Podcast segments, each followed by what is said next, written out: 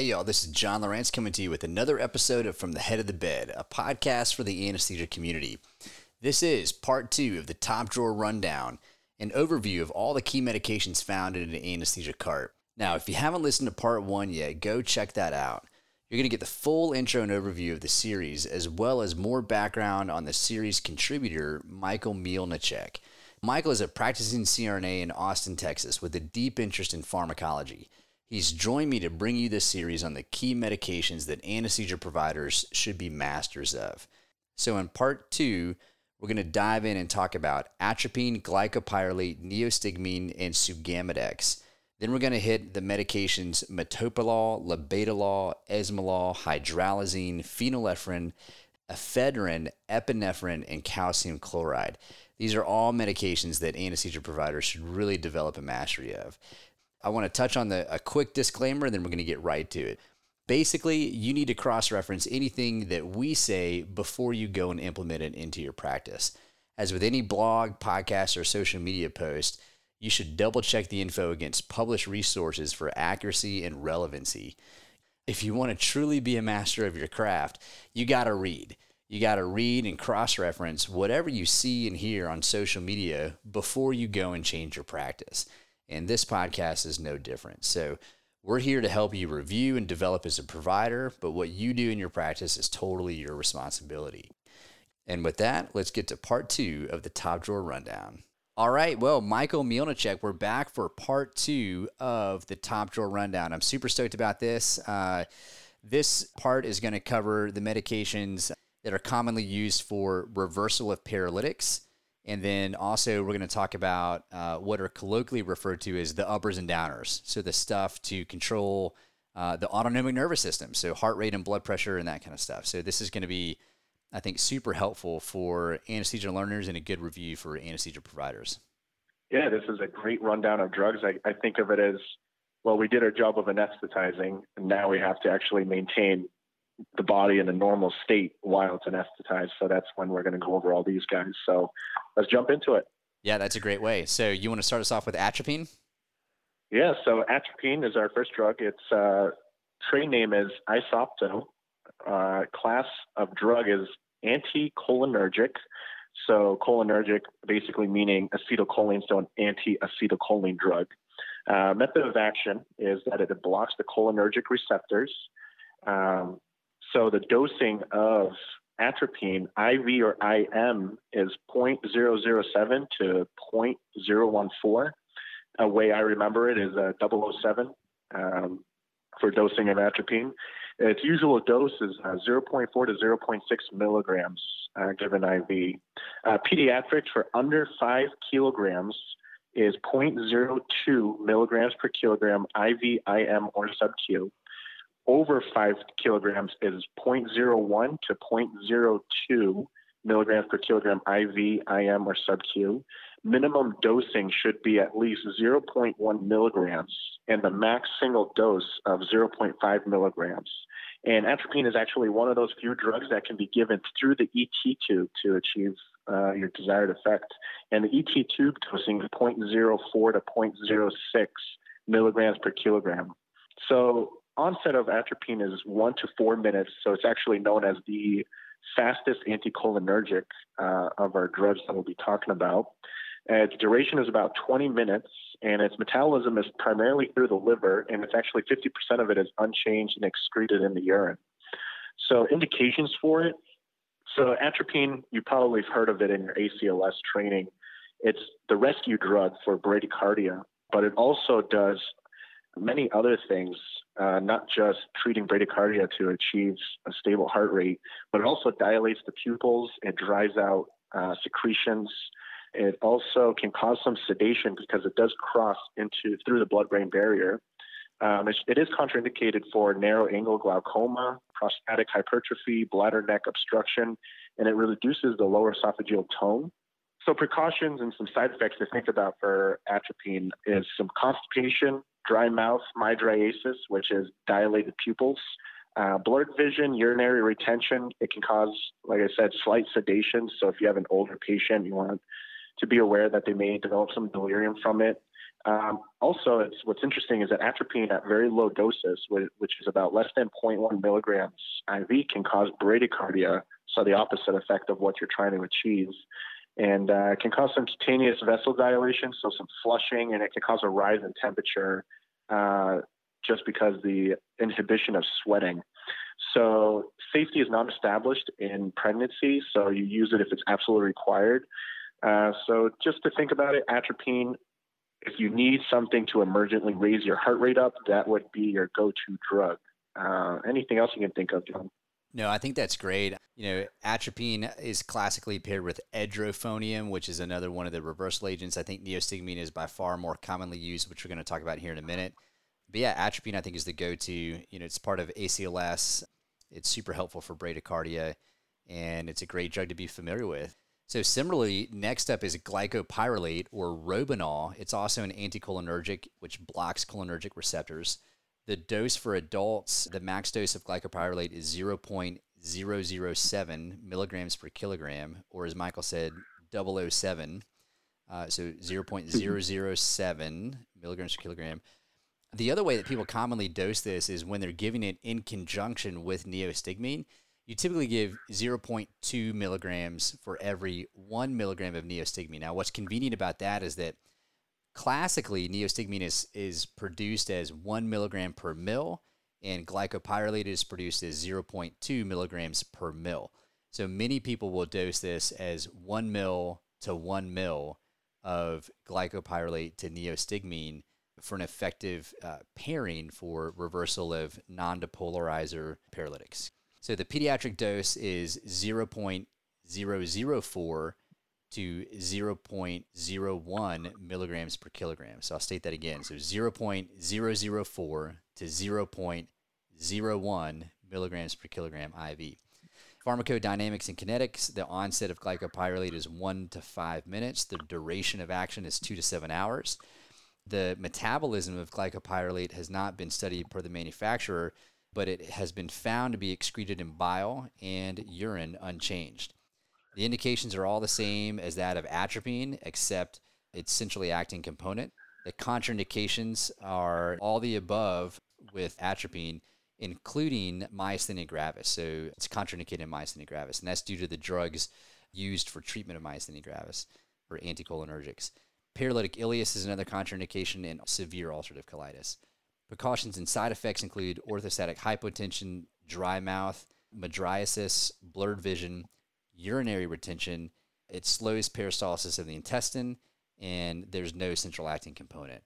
I think some notes on that considerations. Obviously, it's it's paired most commonly with neostigmine for reversal, and then it can also be a little bit of a slower onset, you know, an easy way to get a little bit more of an anticholinergic effect, particularly when it comes to bradycardia.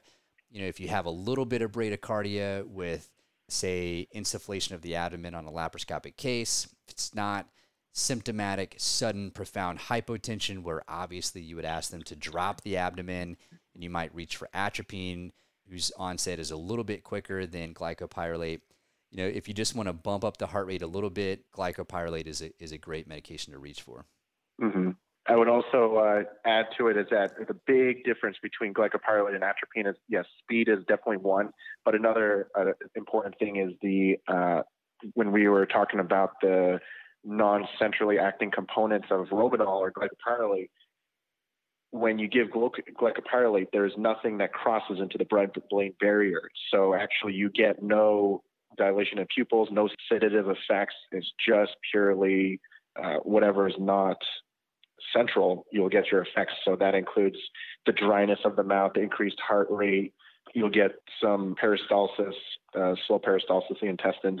And uh, what's also an interesting fun fact is that glycopyrrolate was just approved by the FDA and made into wipes for antiperspiration. That's how strong of drying medication it is and you've probably seen the commercial. It's called Qbrexza, uh, which is basically glycopyrrolate soaked in a cloth. So it does work well. That's fascinating, man. Uh, I, I routinely make a habit of not watching TV, so I haven't seen the commercial, and there I, you go. and I didn't, and I did not know that. Uh, yet another yeah, reason why podcasts can be fascinating. yeah. So you know, if, even though we use glycopyrrolate in our practice, not just for increasing heart rate, but if you need someone salivating a lot, maybe from you gave ketamine or maybe they're getting EGD, glycopyrrolate has its place to induce its side effects, which is really dry mouth. yeah, yeah, that's a great point. That's a great point. All yeah. right, well, we've talked a lot about it already. Right. Uh, why don't you give us a rundown on neostigmine? Sounds good. So neostigmine is the uh, next drug that we're going to be talking about. It's also known as prostigmine. It's probably been the longest drug that we've used for a quote unquote reversal of our paralytics. So it's considered an anticholinesterase agent. So the method of action is that it actually inhibits anticholinesterase enzymes uh, by creating a carbamylated ester at the esteratic site. And so, in essence, it cannot hydrolyze acetylcholine until the bond separates. And so it creates a ton of acetylcholine to saturate right in that receptor. So it's just not being broken down. And uh, since the acetylcholine starts just building up at that receptor site, you're basically kicking out all that paralytic that was attached to that receptor. So, in essence, we call it a reversal, but really what we're doing is competing at the receptor site because we're not actually truly removing it like the drug Sugammadex. So dosing for it is about 0.03 to 0.07 milligrams per kilogram. Most popular dosing is we just go by 0.05 milligrams per kilogram IV, and a max dose should only be about 5 milligrams, which is usually what's in the pre-filled syringes. Pediatrics is the same uh, dosing. Uh, as adults, the onset time, which is very important to know, is three to five minutes IV. So it's not an immediate effect. So when you give it, you want to time it out right, knowing that when you gave it, you want to give it its time to really work and uh, make sure you have full twitches and make sure you have your paralysis off um, before you do anything else for uh, finishing your case. Uh, duration is about 30 to 60 minutes. Its metabolism and excretion is actually 50 50 for both between kidney and hepatic. So, indications we use it to reverse our non-depolarizing muscle relaxants. So that's key. It doesn't do anything to choline. It actually makes choline last longer, but it will help to reverse our non-depolarizers. It's contraindicated for cholinergic crisis, hypersensitivity to neostigmine, urinary or intestinal obstruction, and peritonitis. So you want to be cautious in using this drug and uh, be wary of the side effects such as bradycardia, um, it can cause nodal rhythm, hypotension, bronchospasm, respiratory depression, seizures, dysarthria, headaches, nausea, vomiting, anaphylaxis, and it can cause increased oral, pharyngeal, and bronchial secretions. So that's a lot of side effects. And so, how do you even remember all these side effects? Well, if you think about it, if you know where acetylcholine works from your entire body, from your intestines to your mouth to your muscles, then you know where the side effects will happen. So just think about it as a, you're giving a bolus of acetylcholine, uh, essentially, and so you're causing all these things to overreact. So it's a quaternary amine, so it doesn't cross the blood-brain barrier. And it also decreases pseudocholinesterase that's found in the plasma, hence why it causes increased succination. Would you give it to a pregnant patient? So there's actually contradicting literature of whether to give neostigmine or not. And that's because one of the most devastating things during pregnancy is having decreased fetal heart tones.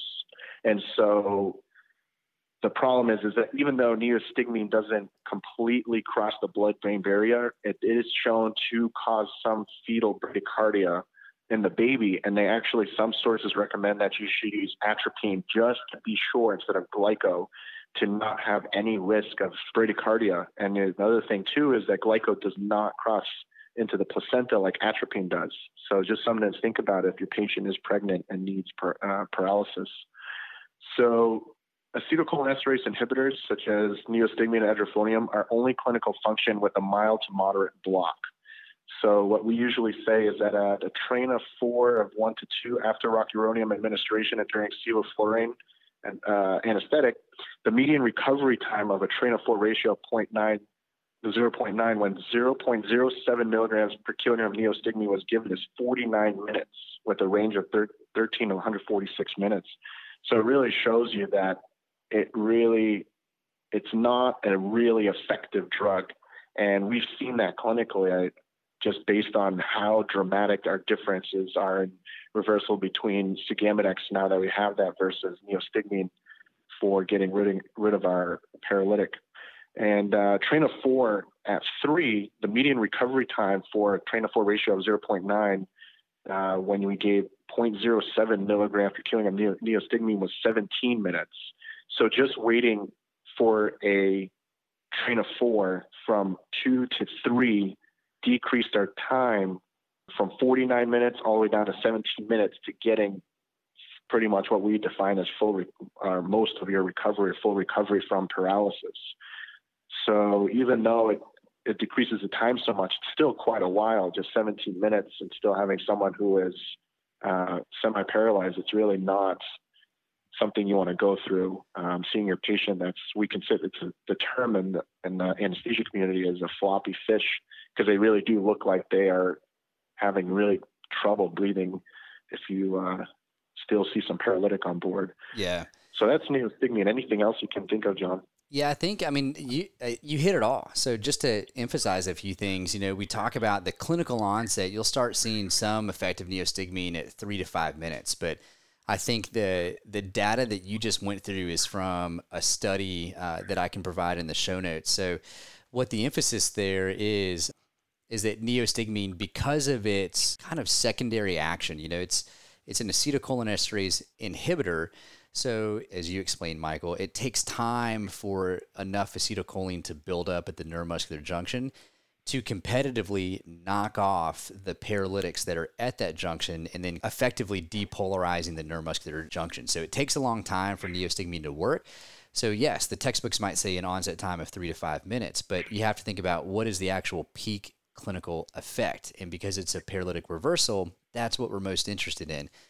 And so if you have someone who has a really deep neuromuscular blockade with a train of four count of one to two, and you give the maximum dose of neostigmine at 0.07, the median time of recovery to a train of four count to 0.09, which again is what we consider clinically relevant uh, in terms of absolute reversal in return of you know function of pharyngeal muscles, the diaphragm, those kind of things it takes 49 minutes if you give neostigmine with one or two twitches. So that's a long time.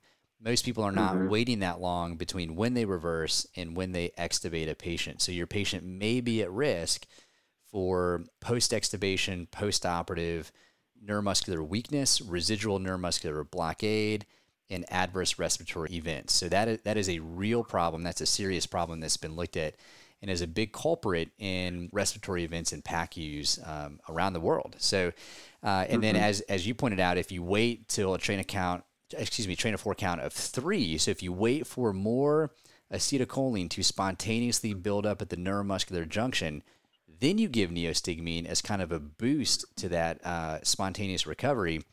The median recovery time drops to 17 minutes when you give the full reversal dose. So, neostigmine is not immediate it does take time, and so keep that in mind. It's it's kind of helpful because you can you could potentially start a reversal a little bit earlier towards the end of a case and and know that you need you know a solid 15 minutes before you've got full reversal and that's if you're starting at three twitches you know in my clinical practice Sugammadex is very commonly used our institution is looking at pushing back on that a little bit because of the expense but it's very common. And I think for some of our new anesthesia learners, uh, they don't use neostigmine as commonly as some of the older providers do.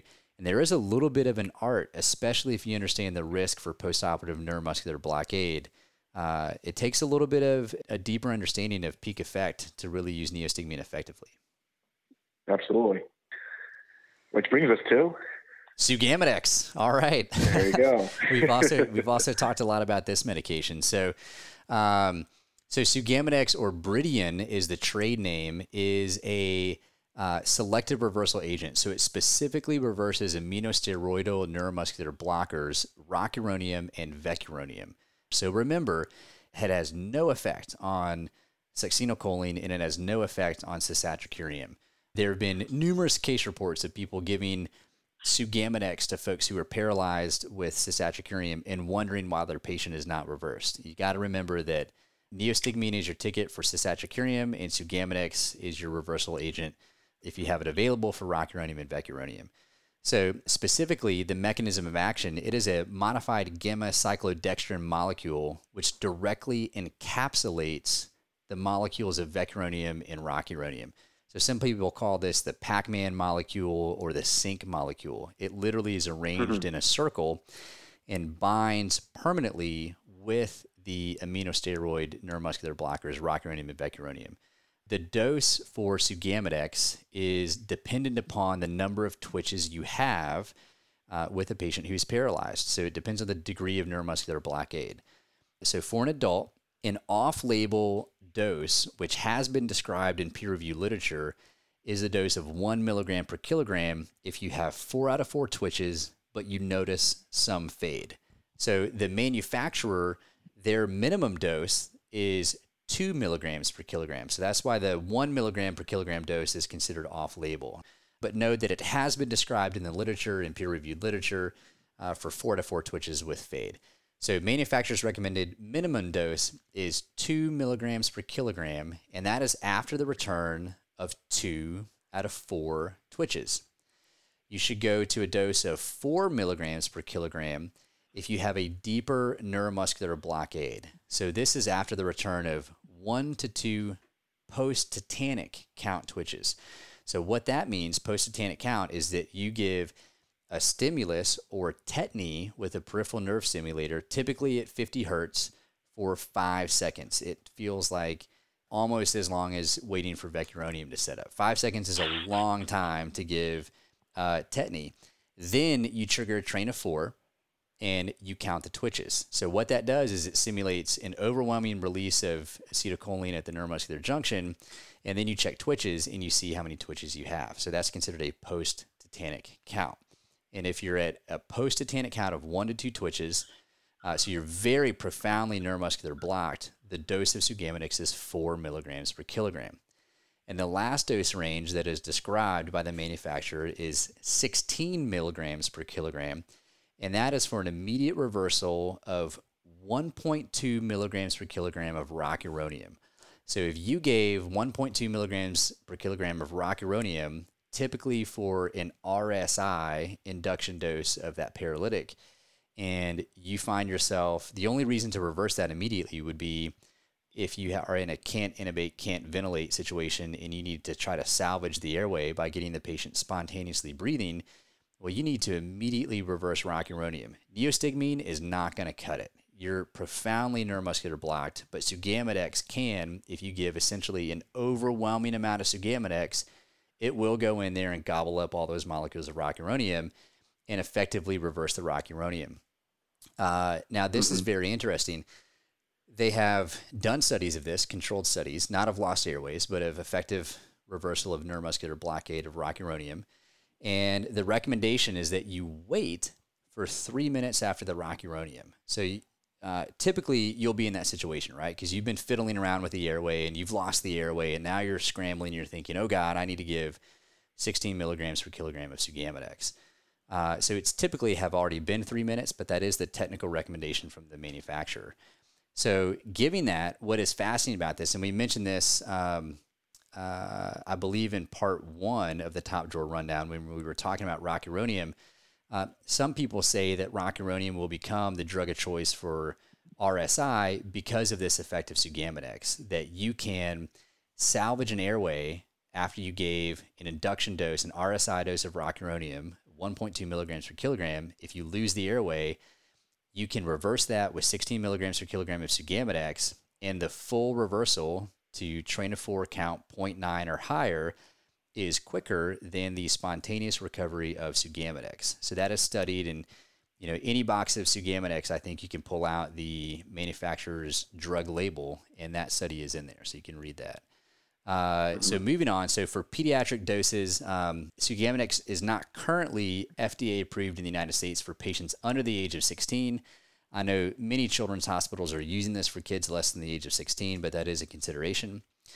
The pharmacodynamics and kinetics, the onset is almost immediately, up to three minutes for peak effect. I mean, it, it truly is like flipping the light switch off on the paralytics. It is it is amazing how fast this works.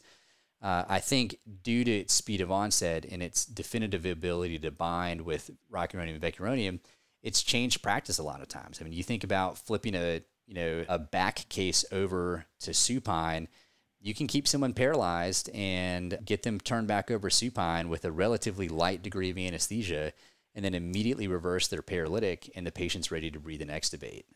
So mm-hmm. it's it's pretty fascinating. Um, the duration of action of Sugammadex is essentially permanent. It forms a permanent compound with rocuronium and vecuronium. There are very, very few incidences of residual neuromuscular blockade or recurarization, as sometimes it's referred to as uh, with Sugammadex. Um, typically, that is only a problem if it was underdosed to begin with. The half life of Sugammadex is considered to be two hours. It's prolonged in renal failure the compound is not metabolized, but it is renally excreted, and 95% is unchanged drug. Indications, of course, are reversal of rocuronium and vecuronium only. Contraindications are simply known hypersensitivity to Sugammadex. Now, there are a few interesting precautions and side effects. Sugammadex has been known to cause anaphylaxis, bradycardia, and obviously it's a reversal agent, so we should be monitoring post delivery of any reversal agent, you should continue to monitor twitches to see that the medication actually went into the vein and it's actually functional. Uh, there is a very small risk of coagulopathy and bleeding. So Sugammadex is associated with an increase of about 25% of your PTT and PT-INR for about an hour. So for about an hour after you give it, you have a bump of your PTT and PT-INR for about 25%. However, in studies, there have been no incidents of increased bleeding in any patients that Sugammadex has been given to. Toremifene is a medication that may decrease the efficacy of Sugammadex. Now, toremifene is a selective estrogen receptor modulator, and it's used to block the effects of estrogen in estrogen dependent breast cancers and for the prevention of prostate cancer. So, if you have a patient on toremifene, you should think in the back of your mind, oh, this is a steroidal based estrogen receptor modulator, and basically Sugammadex will work on that medication. So that's why it decreases the efficacy of Sugammadex. Similarly, oral contraceptives are also acted upon by Sugammadex. So because they're steroidal based, Sugammadex will bind with oral contraceptives. So the recommendation is that if a patient is on an oral contraceptive for birth control, that they use a second form of birth control for about a week after the administration of Sugammadex until all the Sugammadex that didn't bind with your rocuronium or vecuronium is actually cleared renally. You don't want someone having an unplanned pregnancy because you gave them Sugammadex. Now, many hospitals will send home with their discharge instructions. It's an automated kick out from many electronic medical records. Uh, information on, hey, you receive Sugammadex. If you're taking birth control, use another form of contraception for a week. One last precaution or side effect to think about is uh, it is recommended to avoid in renal failure. Now, it will work in renal failure. However, because Sugammadex is renally excreted there is going to be prolonged excretion times with Sugammadex, and the effects of that have not been fully studied. So, if for some reason Sugammadex was all you had with a renal failure patient, uh, it still technically would be functional, efficacious, but the recommendation from the manufacturer is that we avoid that because it's renally excreted. For pregnancy risk factors, there's limited data on using it following a C section. There's no known teratogenicity uh, it's not known if it is transferred in human milk. Other, oh yeah, so other considerations. I think lastly, and I think we've mentioned this before, is that Sugammadex is really expensive. So when you think about the common dosing, you know, the minimum dose is two milligrams per kilogram. The, the vials that our institution has are 100 milligrams per mil and it's two mils. So you get 200 milligrams out of it. So at the minimum dosing, you're looking, you know, let's say for a 100 kilogram patient, you're going to give 200 milligrams, which is one vial. Now, one vial comes into a patient charge uh, currently around just shy of $800. which is about the same charge. Uh, now, cost to the hospital and charge to the patient are different things, but it's about the same charge to a patient as a full reversal with neostigmine and glycopyrrolate. Well, those have max doses, right, of five milligrams and one milligram, respectively, for neostigmine and glycopyrrolate uh, as reversal agents. But as soon as you go over 100 millig- uh, excuse me, 100 kilograms with a patient, which is not too uncommon in today's uh, epidemic of obesity, you're popping the top on two vials of Sugammadex, and you've just doubled the expense of your reversal. And some people have noticed that. We had a we had a PACU nurse at a local institution here in Maine that uh, had a family member, I think, um, get reversed with Sugammadex, and they were combing the bill and were shocked to find out that their uh, bill for just reversal alone was close to sixteen hundred dollars uh, for that case. So, wow. Uh, so it is a consideration. Um, it is a, it's not a drug that's completely risk free. There are considerations to think about it, but I think uh, I think Michael, you know, in the last I don't know ten years, maybe longer, uh, Sugammadex is probably one of the biggest changes that we've seen in the delivery of anesthesia in the United States. I mean, it's obviously been around in Absolutely. Europe. Yeah, it's, it's been around in Europe for longer, but you know, I think, I mean, IV Tylenol was pretty awesome. Um, you know, there's some advances in, in monitoring, but in terms of pharmacological uh, agents that we have, I think Sugammadex has been a game changer. Absolutely. And once it goes generic, I think it's going to be a whole new wave of ways we reverse and how we look at it. Because I think once it goes generic and we can finally get it cheaper, you won't think twice really if you have to choose one versus the other just because of cost. And that's like what you said. It is usually the reason why we avoid it or we attempt to be careful when we choose it. Yeah, I mean, I think you, you did such a good job running through the the numerous side effects of neostigmine. Uh, you know, mm-hmm. and, and you, you, know, you give neostigmine and you've got to give another agent just to manage the side effects of it. And Sugammadex kind yeah. of sidesteps all of that. It's it's it's definitely not risk free, and Sugammadex is not appropriate for everybody. But you know, in, in current use and in use in Europe, it's it's really been shown to be effective against rocuronium and Absolutely. Yeah. And I'll say that you know, well, now let's say you have a choice, and you're like, I could use one vial this, or I could use neostigmine and glyco. There's really no wrong answer. It is provider preference. It is your personal experience uh, when you have a choice between the two, and it's also what uh, what the hospital instructs you to do. Yeah. Um, I find that when when I know there is a high risk for extubation where I need my patient's uh, breathing to be 100% where it was before any anesthetic was on board, then I think, okay, I should probably use the Sugammadex on this person. Let's say they have severe COPD or something where I know even just a little lingering paralysis will be an issue. Then I don't don't even think twice. I know Sugammadex would be the best thing. So I always think, what's the best thing for my patient? and, and the reason why I would use it. So that's how I look at it. Yeah, I agree with you. And I mean, it, it it's it's crazy to think that here in in, in 2019, um, you know, our healthcare systems have evolved uh, to the point in the United States where where cost is still such a big variable in terms of the decision making that we that we do uh, perioperatively and in healthcare in general. But this is one of those areas where you know you think about. Um, in so many ways, Sugammadex is a superior medication than the combination of neostigmine and glycopyrrolate, but we often don't reach for it because it costs patients a lot of money. And I think in some ways you can make the case that it is definitively better in many ways than neostigmine and glycopyrrolate mm-hmm. in terms of its absolute reversal and the decreased risk of postoperative residual neuromuscular blockade and some of the respiratory effects that can come from that. But uh, still, yeah, sometimes we're going to reach for neostigmine because of cost. I think understanding what we talked about with neostigmine in terms of uh, its relative M potency, its relative N efficacy when it comes to deeply blocked, deeply paralyzed patients.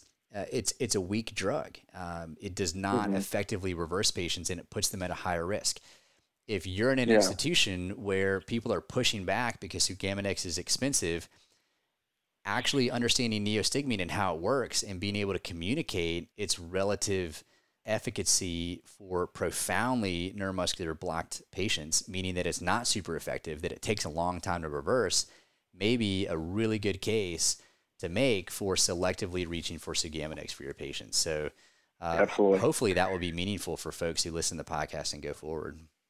Yeah, it's all based on what's really comes down to cost, like you were saying, and if you have to wait a half hour before you can use neostigmine, it just doesn't seem economically the right decision to wait and just go for that Sugammadex. Well, you're right, and and I can remember coming through school where we didn't have Sugammadex, and some cases, you know, you're at the end of the case and you've got, you know, the like maybe one twitch, like you really want it to be one twitch, but you really don't have a twitch yet, mm-hmm. and you got to make the decision that hey, we are uh, hanging out. Tell the surgeon, you know, it's going to be a long room turnover because uh, it's not safe to reverse the patient yet. And I yeah, think absolutely. I think Sugammadex can be an answer to that situation. Like you said, it, that it can make it cost effective, um, certainly to save that OR time and turnover time. But on the other hand, if you are um, only able to use neostigmine in those instances, it's super important to remember how to use it safely and to reverse absolutely uh, at the right time. Yeah. Well, well, cool. Anything right. you want to wrap up with? Um, I mean, those were the reversal agents essentially, uh, you know, plus a little bit with atropine and glycopyrrolate in there uh, before we shift gears to the uppers and downers.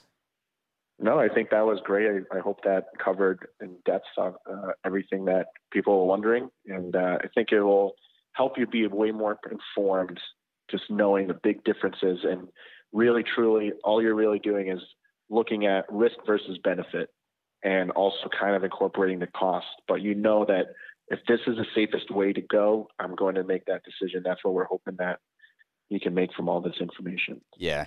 Yeah. And I think, I think, you know, we're, we're taking the time. It's a rundown. It's not comprehensive, but I hope that um, as we've done, I think with reversals and a couple other medications, where it's important for us to slow down and kind of dive deep into some things, hopefully that would be helpful for listeners. And obviously the benefit of a podcast is that you can pause it and come back to it and, and cut it up between your commutes mm-hmm. and workouts and that kind of stuff. So, uh, yeah. so in shifting gears, we're going to talk about yes. um, things that can help us control and manipulate blood pressure and, and heart rate. So how do you want to All get right. going on this?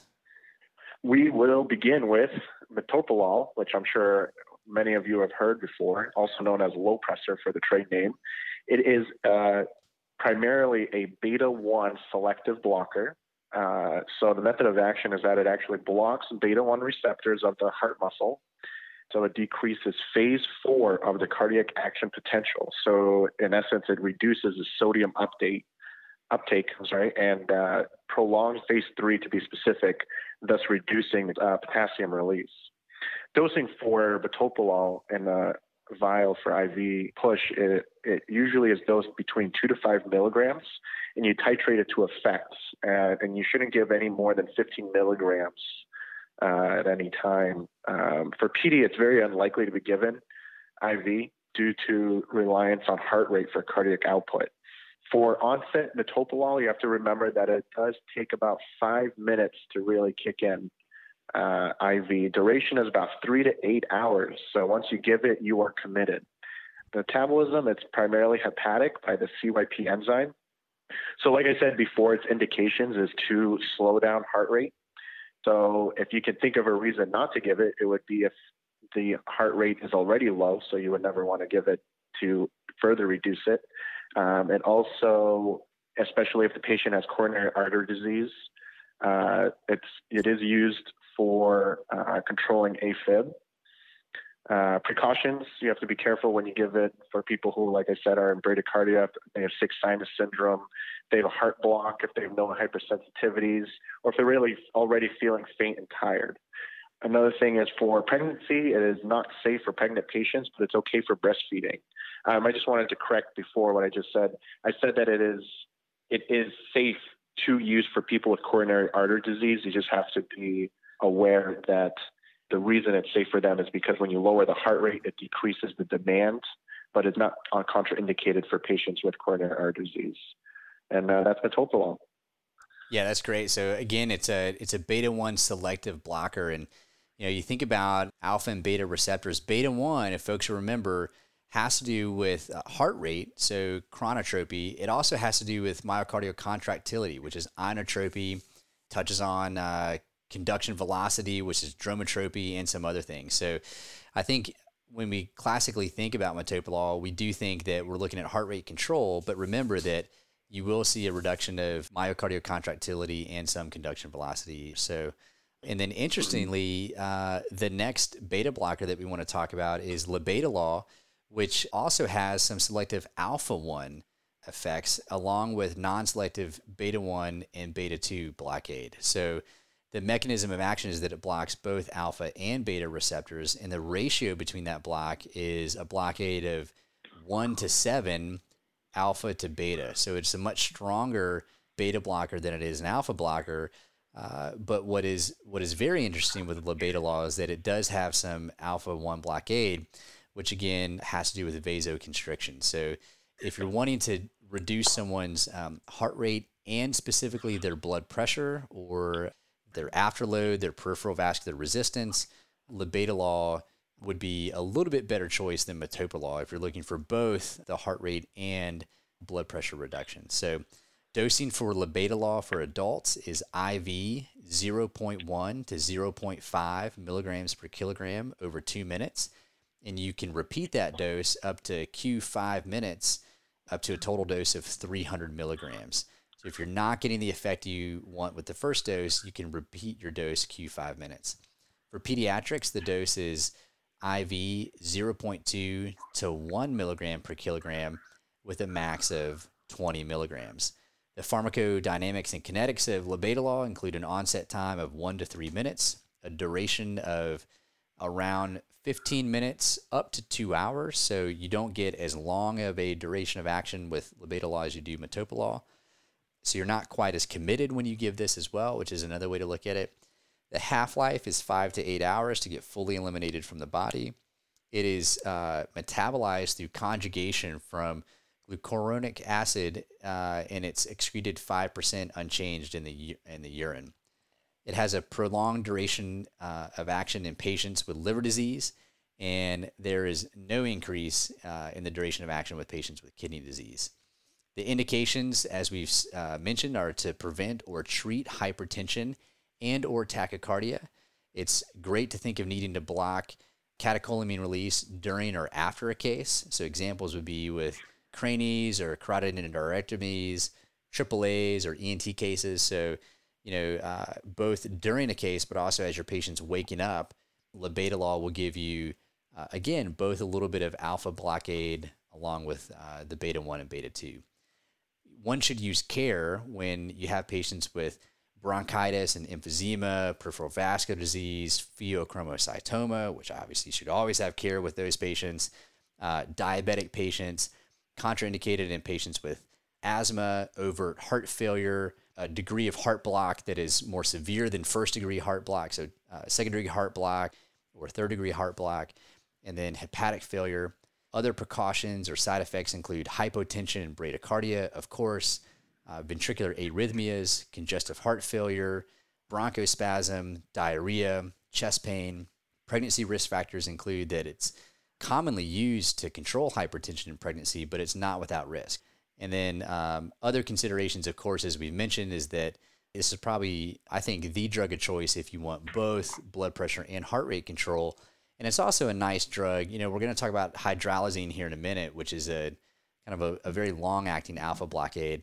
But uh, labetalol is great if you need to acutely control someone's blood pressure and heart rate, and then you can see um, if you need to get on top of it through some other mechanism, maybe better multimodal analgesia control, a deepening of the, of the anesthetic, or just getting them through some sort of acute hypertensive or high stimulation moment during the case, and then you know that you've not committed several hours uh, with using labetalol. So, any tips that you want to share, Michael? No, that's exactly right. Labetalol is is a great drug. We use it. We all use it quite often. I think when we want basically good numbers for the PACU is how I look at it. If you want uh, good blood pressure and, and heart rate numbers, you get your labetalol out. You get start titrating it in, um, and that's yeah, that's pretty much the main main reason we use it. Yeah, ne- never underestimate. Uh, the power of looking good to the PACU nurses. that's right. You gotta, you, you gotta it's all about uh, presentation, right? So you got to make sure it looks good. Smoke and mirrors, smoke and mirors. That's right. Make, making it look easy. Which brings to that's right. Making and, and so moving on from the next beta blocker, esmolol. Uh, this is also a really great drug. It's quite used often. It's making a bigger bigger of a comeback because now it's being classified as a analgesic uh, drug as well. So esmolol, also known as Brevibloc, is a selective beta 1 blocker, very similar to uh, the drugs we were talking before of labetalol and metoprolol. Method of action is obviously it blocks beta 1 receptors. The dosing of it is uh, for adults 50 to 200 mics per kilo loading dose and an infusion if required, starting at 50 mics per kilo per minute to a max of 300 mics per kilogram per minute. But more commonly, we just a lot of the time, uh, this is what I do is I just give a few boluses at a time. I, I don't usually do the loading dose, but it, that's what the textbook uh, recommends. And PD is it's the same dosing, but it's not commonly given to pediatrics, um, mainly because they are reliant on their heart rate uh, for cardiac output. So the onset of esmolol is one to two minutes. But here's where esmolol really sticks out in comparison to all the beta blockers we've been talking about, and, and that's in its duration. So esmolol only lasts 10 to 20 minutes. So you're not fully committed when you give it, and it peaks in five minutes. And if you keep repeating it, it does prolong its dose. But it's a great drug if you need that quick blockage of a catecholamine release of some sort to not let it spike up. So that's when esmolol really comes in uh, to help you out. So metabolism, because it's so short, it's actually metabolized by the RBC esterases that's located in the plasma. So it's not reliant on liver or renal function to to excrete it or to metabolize it. Uh, so indications. So anytime you really can think of needing to lower your heart rate or blocking a, a surge of catecholamine release, you can think of using esmolol. So if you have SVT or severe tachycardia with hypertension for a short duration, you can think of esmolol to help you block that response. So it's contraindicated in known hypersensitivities to actually famotidine or any other H2 antagonist, which I actually didn't know until I read this. So if someone is allergic to famotidine or any other H2 antagonist, you want to be careful using esmolol in these patients. So other precautions is that esmolol can cause a headache, uh, cause constipation, drowsiness, are the most common side effects. You want to be careful with patients with asthma, COPD, heart blocks, obviously, cardiac failure uh, that's not caused by tachycardia and diabetes. So pregnancy uh, can cause fetal bradycardia, so you want to be careful uh, using that in any pregnant patients. And so really, when you think of esmolol, you want to think, when would I give it? And I just told you uh, or mentioned before about how it has some analgesic properties. So there's more studies coming out, and people are starting to use this as part of their opioid-free anesthetic, and that's an esmolol drip all throughout the case. And uh, what's found is that when you can kind of when you block that catecholamine, you kind of block that uh, pain response that's multiplying with all that catecholamine release. So people actually use it when they're doing inductions as a substitute to fentanyl. And other times, if you use it all throughout the case, they do see that there is a decrease in postoperative pain um, especially when used with other opioid free drugs. So I think esmolol definitely has its place. I love using it when I feel like there's going to be a huge surge in heart rate and I really want to control it in a tight area, then I would use esmolol. Or if I have maybe a young person who's very anxious and the heart rate is already over 100 before we even started our induction, I feel like esmolol would really help to control that surge uh, in catecholamines. So I think that really sums up esmolol and having its its place in anesthesia and why it's it's used quite commonly. Anything else you can add, John? Yeah, I think that's a great rundown. It, it's a super short acting beta blocker. It can help you gain control over heart rate. It can help mellow people out who are awake um, in a short acting way. Uh, I've used esmolol as an alternative to fentanyl on induction. I don't I don't really know. I don't think I've read any studies that show it has you know any kind of amazing effect at you know creating an opioid sparing or opioid free anesthetic. But uh, we do know that the more opioids that are given during the case the more both pain and likelihood that opioids will be used post-operatively. So in an effort to control you know the total amount of opioids given i'll sometimes reach for esmolol for an induction and replace uh, the fentanyl that i would typically give But yeah, it's a great mm-hmm. medication, and Esmolol infusions are, they've been around for a long time, but I think that they're getting a resurgence as people look at opioid free anesthesia as a real option to provide for patients. Yeah. Cool. So next up is hydralazine, trade name apresoline. So this is a direct acting arterial vasodilator.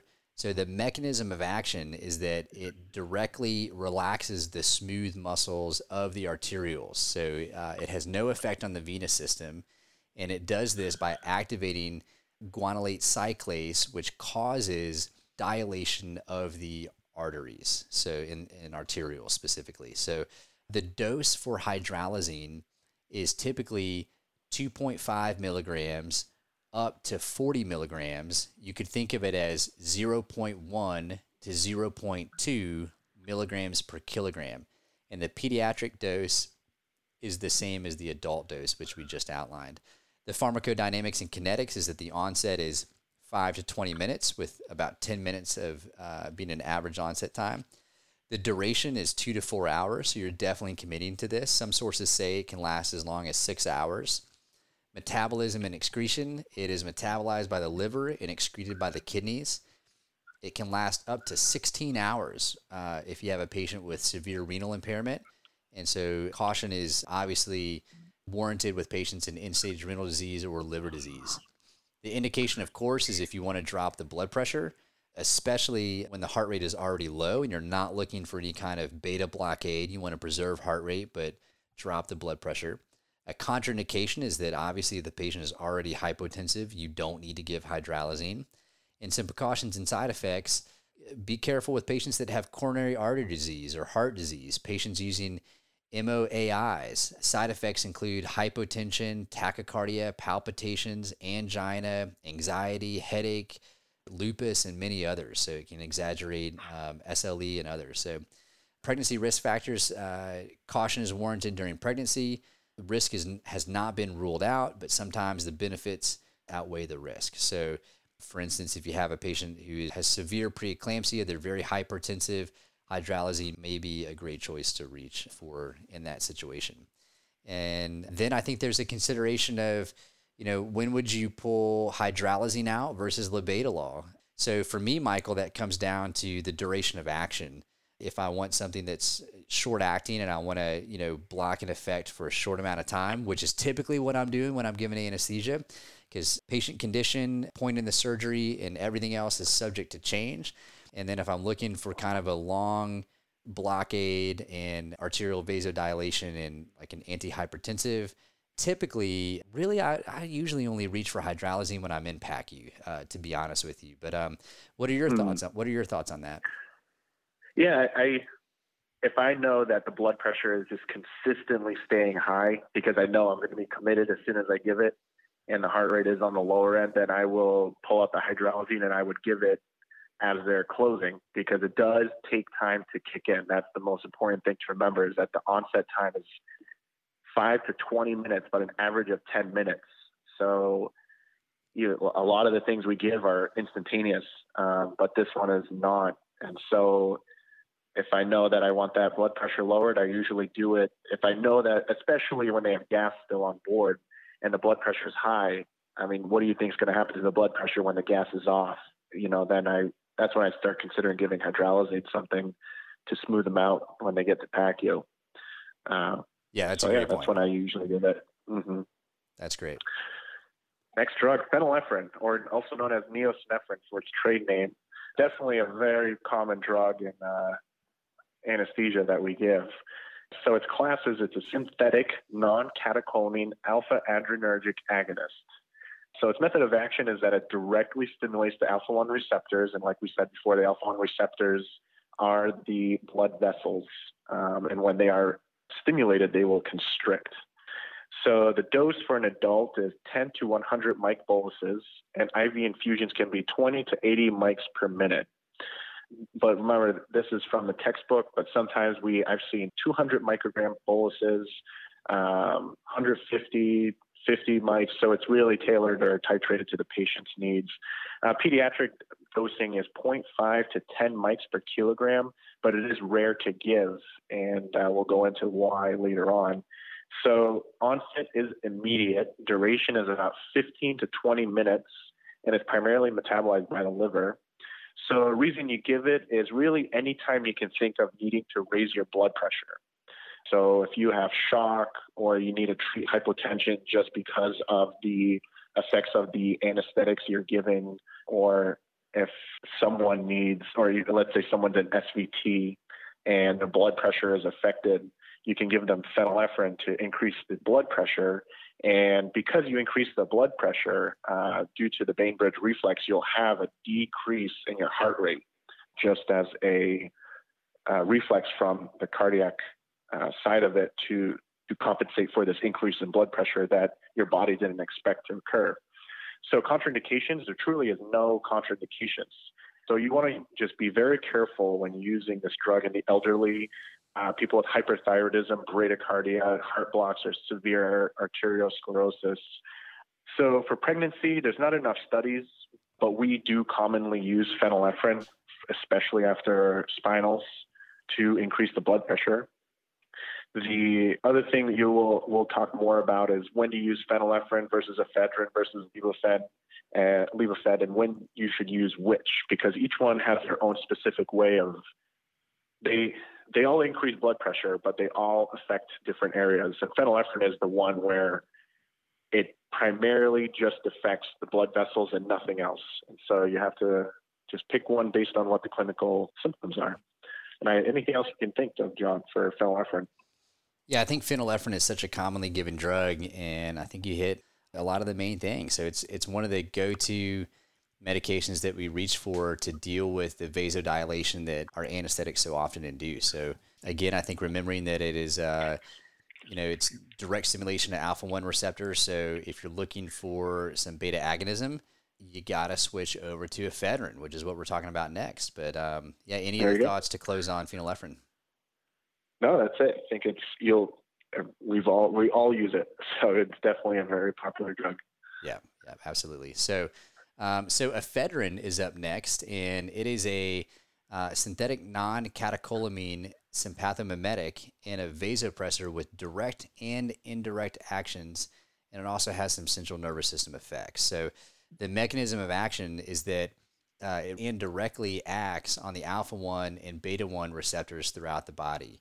So the indirect action is that it is implicated in helping release norepinephrine in the body, which does take, take some time for that to happen. So you can't have a little bit of a slower onset with ephedrine versus phenylephrine uh, for that reason. So uh, the dose for adults is typically 5 to 25 milligrams IV bolus, or you could think of it as 100 to 300 mics per kilogram. So usually I would see most folks probably start with five milligrams to 10 milligrams of, of ephedrine uh, or going all the way up to 25 milligrams. The PD dose is uh, 0.2 to 0.3 milligrams per kilogram. Pharmacodynamics onset is considered to be immediate. I think that phenylephrine will act a little bit quicker at times than ephedrine in terms of seeing a change in your blood pressure. Duration is 10 minutes to 60 minutes. The half life is three to six hours. It's mainly metabolized and eliminated in the kidneys. And there's a little bit of action from the liver in that, but it's primarily uh, metabolized and eliminated through the kidneys. Indications, of course, are treatment for hypotension and bradycardia. So I think I'll reach for ephedrine oftentimes over phenylephrine if I've got a patient who's already bradycardic, say after insufflation of the abdomen, doing a laparoscopic case, and I'm concerned about the bradycardia side effect that you can sometimes see from the alpha agonism from phenylephrine. So I'll reach for ephedrine to help out with a little beta stimulation. Precautions would be, you know, obviously uh, cautious use in patients with a history of hypertension or ischemic heart disease. It can be a little unpredictable in terms of the catecholamine store. So again, you know, it indirectly leads to the release of norepinephrine into the bloodstream. So that's something to think about in terms of both if someone is catecholamine depleted, you may not see as good of an effect from ephedrine. It's also important to note that if you're giving ephedrine over a sustained amount of time, you may see a decrease in its efficacy because you've already triggered the release of stored norepinephrine levels and you need to switch to something else. So, mm-hmm. pregnancy risk factor, it's commonly used during spinal administration for C section. And during pregnancy, it's not been thoroughly studied. It's not recommended for use while breastfeeding. But again, I think risk versus benefit in terms of managing uh, managing mom and keeping her blood pressure where you want it to be. So some other interesting considerations are that it, it does increase MAC, uh, so it stimulates the brain kind of like Adderall does. It relies primarily on the release of stored catecholamines, which we've mentioned, which is norepinephrine. And so, if it's depleted again from you know someone who's um, in an acute state of trauma or or possible something like chronic cocaine use, ephedrine may not be as effective as you want it to be. So, uh, any uh, other tidbits that you want to throw in there, Michael? No, that's perfect. And you'll you'll see if you, especially if you're new to clinical, pretty much we we pick one of two, phenylephrine or ephedrine. And if you really want to be real basic, one increases heart rate and one doesn't, but they both increase blood pressure as like a quick and dirty summary. Yeah, that's great. All right. So next drug, epinephrine.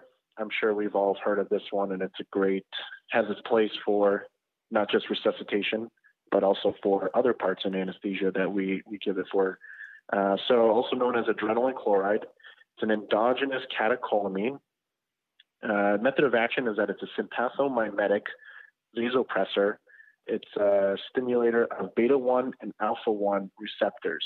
So remember, beta 1 is the heart, and alpha 1 is the, the vessels, uh, primarily the, the arteries.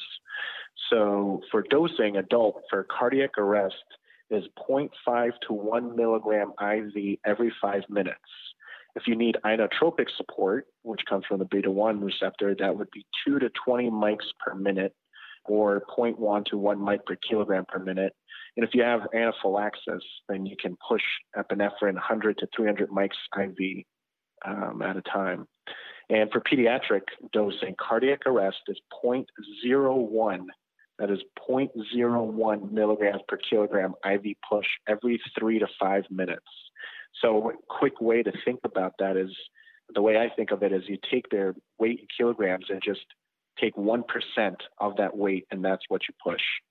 IV drip is uh, 0.05 milligrams per kilogram per minute, not to exceed one mic per kilogram per minute. And so the onset is immediate. duration is five to 10 minutes. Metabolism is primarily by the liver. Indications so epi has a lot of things that we can use it for. So the most common one, and uh, the one that I'm sure a lot of you have used it for, is for cardiac arrests. And it's also used for heart failure for that inotropic support. And if there's blood pressure falling, can, it also stimulates the alpha receptors for uh, blood pressure support. It can be used for chronic heart failure, profound shock, hypotension, low cardiac output, cardiac index, a failing heart not responsive to other inotropes. So contraindications is you have to be careful with use uh, with coronary artery disease. It does stimulate the heart so much so that it requires a lot of oxygen demand. And so if there's already a lot of coronary artery disease going on, you can really cause ischemia or uh, an MI. Hypertension is also something you have to be careful of because it will cause an even higher blood pressure. Be careful with diabetics because it does stimulate gluconeogenesis. Be careful with people with hyperthyroidism or people using MAOIs. So precaution side effects. So it makes sense that if you receive epinephrine, it ca- can cause restlessness, fear, headaches, tachycardia, tachyarrhythmias, PVCs, VTAC, MIs, angina, pulmonary edema. There's no notes on pregnancies. It would have to really be, I would think of uh, emergency situations of when you would ever give epinephrine in a pregnancy uh, situation. Notes and considerations for epinephrine is that just like atropine, it can be given through the endotracheal tube at 1 10,000 uh, strength concentration. And uh, another thing is because epinephrine works on so many receptors, there is an order of the the strength of each one that it stimulates from most to least. And in that order from most to least is beta 2, beta 1, alpha 2, and alpha 1. Uh, anything else you can think of, John, for epinephrine? Yeah, I think epinephrine is a is again it's a backbone medication that's classic to anesthesia and critical care use. So many anesthesia providers are already familiar with this medication, typically from managing codes with it in the ICU or maybe in the ER or pre-hospital medicine, wherever you worked before you got into anesthesia, I think that you know so much of what we do in the operating room comes down to push dose pressors, and uh, I always encourage anesthesia learners that I work with to think about both the benefit of using epinephrine as a push dose pressor, but then also how to actually how to actually get there. Because commonly the concentration that we get is like the code version in like the cardboard box in the anesthesia cart, or you might have a whole milligram mixed down into one mil. So what do you mm-hmm. do with that? Because literally that's a thousand mics per mil, which is uh, super concentrated, typically in like the little glass vial. Sometimes I've seen it in a pop top ampule. Or the stuff that comes like in the cardboard box uh, that people typically just colloquially refer to as uh, code dose epi is one to 10,000 concentration. So that's a milligram of epinephrine mixed into 10 cc's or 100 mics per mil. So what you can do oftentimes is, um, you know, good push dose uh, of epinephrine is, you know, as little as five mics to 10 mics up to 50 mics of epinephrine. So if you're really in a rush, you could grab that cardboard box, hook up the syringe, um, and then give a half cc of that. And that's going to give you 50 mics of epinephrine. But another way to dilute that down is to take one cc out of the cardboard box of epinephrine, which is to be specific, one to 10,000 concentration or a milligram in 10 cc's. So if you've got a syringe of epi that's a milligram in 10 cc's, you can take one cc out of that, which is 100 mics, and then mix that down into 9 cc's of saline. So you dilute that by a factor of 10 so you take it from 100 mics per cc down to 10 mics per cc. And now you can do something with that. I mean, you can give, mm-hmm. you know, 1 cc, 2 cc's at a time, and you've got a very gentle dose of epinephrine that gives you both alpha and beta. Now, I have mentioned this, uh, you know, to CRNAs kind of around the lunch table and uh, some people are uncomfortable with that because they just always have considered epinephrine as like you slam them with a, a, whole milligram at a time, you know, and only they only reach for it in, in codes, or they'll set it up as an infusion. Uh, but push dose epinephrine can be super helpful. So, yeah, uh, so just keep that in mind. You know, an, another way to think about this, to boil it down to three words, as kind of a cognitive aid. And this came again from a guy I'm a big fan of, which is Scott Weingart on the podcast of EMCrit he talks about you know having an emergency reflex drill or an ERAD, which is just something that you memorize to to have happen in you know some sort of an acute emergency. You know, he says for undifferentiated hypotension, think code epi half. So grab the code concentration of epinephrine, the cardboard box, one to ten thousand, and of epinephrine, obviously code epi half, and give a half cc, which we've already talked about that's 50 mics. So usually most patients can handle 50 mics of epinephrine, and that's going to buy you a couple minutes to figure out what's going on and what you're definitively going to do about it. Yeah, that's, I like that. That's good. Code Epi half. Code Epi half, little uh, memory aid. So, there you go. All right. So yep. the last medication that we're going to talk about on part two of the top drawer rundown is calcium chloride. So this is another medication that's typically found in you know either an ampule or uh, sometimes a little cardboard box in the in the top drawer of the anesthesia machine or Pyxis. So so the class of the medication obviously it's elemental, it's calcium. The mechanism of injury is simply that it increases um, free calcium in the bloodstream, which can have various effects depending on what you're wanting to use it for. The dose, typically for an adult, is 250 milligrams up to one gram, which is typically what it's packaged up to in IV push and you push it slow. Pediatric dose is 10 to 20 milligrams per kilogram. The pharmacodynamics and kinetics include an onset time that is essentially immediate. The duration of action is around four hours, and it's really pharmacologically not metabolized, so it's not broken down. Um, you know, obviously renal excretion with other chemicals and electrolytes. So indications. Uh, typically, the reason that it's living in the top of the anesthesia machine is the fact that calcium chloride has positive inotropic effects. So, what that means is that it increases cardiac contraction, the contractile force of the heart, and then subsequently your blood pressure. It's contraindicated in ventricular fibrillation and hypercalcemia, of course. And then the precautions and side effects calcium chloride is very caustic if infiltrated subcutaneously. So if your IV infiltrates and it doesn't go into the blood vessel and it goes sub-Q, you're at a high risk for severe tissue necrosis. So be very careful with what IV you give it in. And for that reason, it's usually preferred that you push this through a central line. What I think is very interesting about calcium, the two times that I see this used most often are when someone is crashing, essentially, you have profound hypotension there. As we used to say in pre hospital medicine down in Western North Carolina, where I grew up in healthcare, if they're circling the drain uh, or CTD, mm-hmm. um, you know, you could reach for calcium chloride to give you some positive inotropy to help with a crashing uh, blood pressure. The other time that I see this used is uh, when someone is um, exsanguinating and you're involved in a massive transfusion. So, as we know, uh, packed red blood cells are preserved with an agent called CPDA, and the C in that formulation is citrate. And citrate binds to calcium in the bloodstream. So, the more packed red blood cells you give, the more natural calcium you're going to bind up in someone's bloodstream. You're going to drop their calcium level, their ionized calcium level, because the infiltration of citrate and then therefore you may see the effects of that. You may see a boggy heart. You may see hypotension.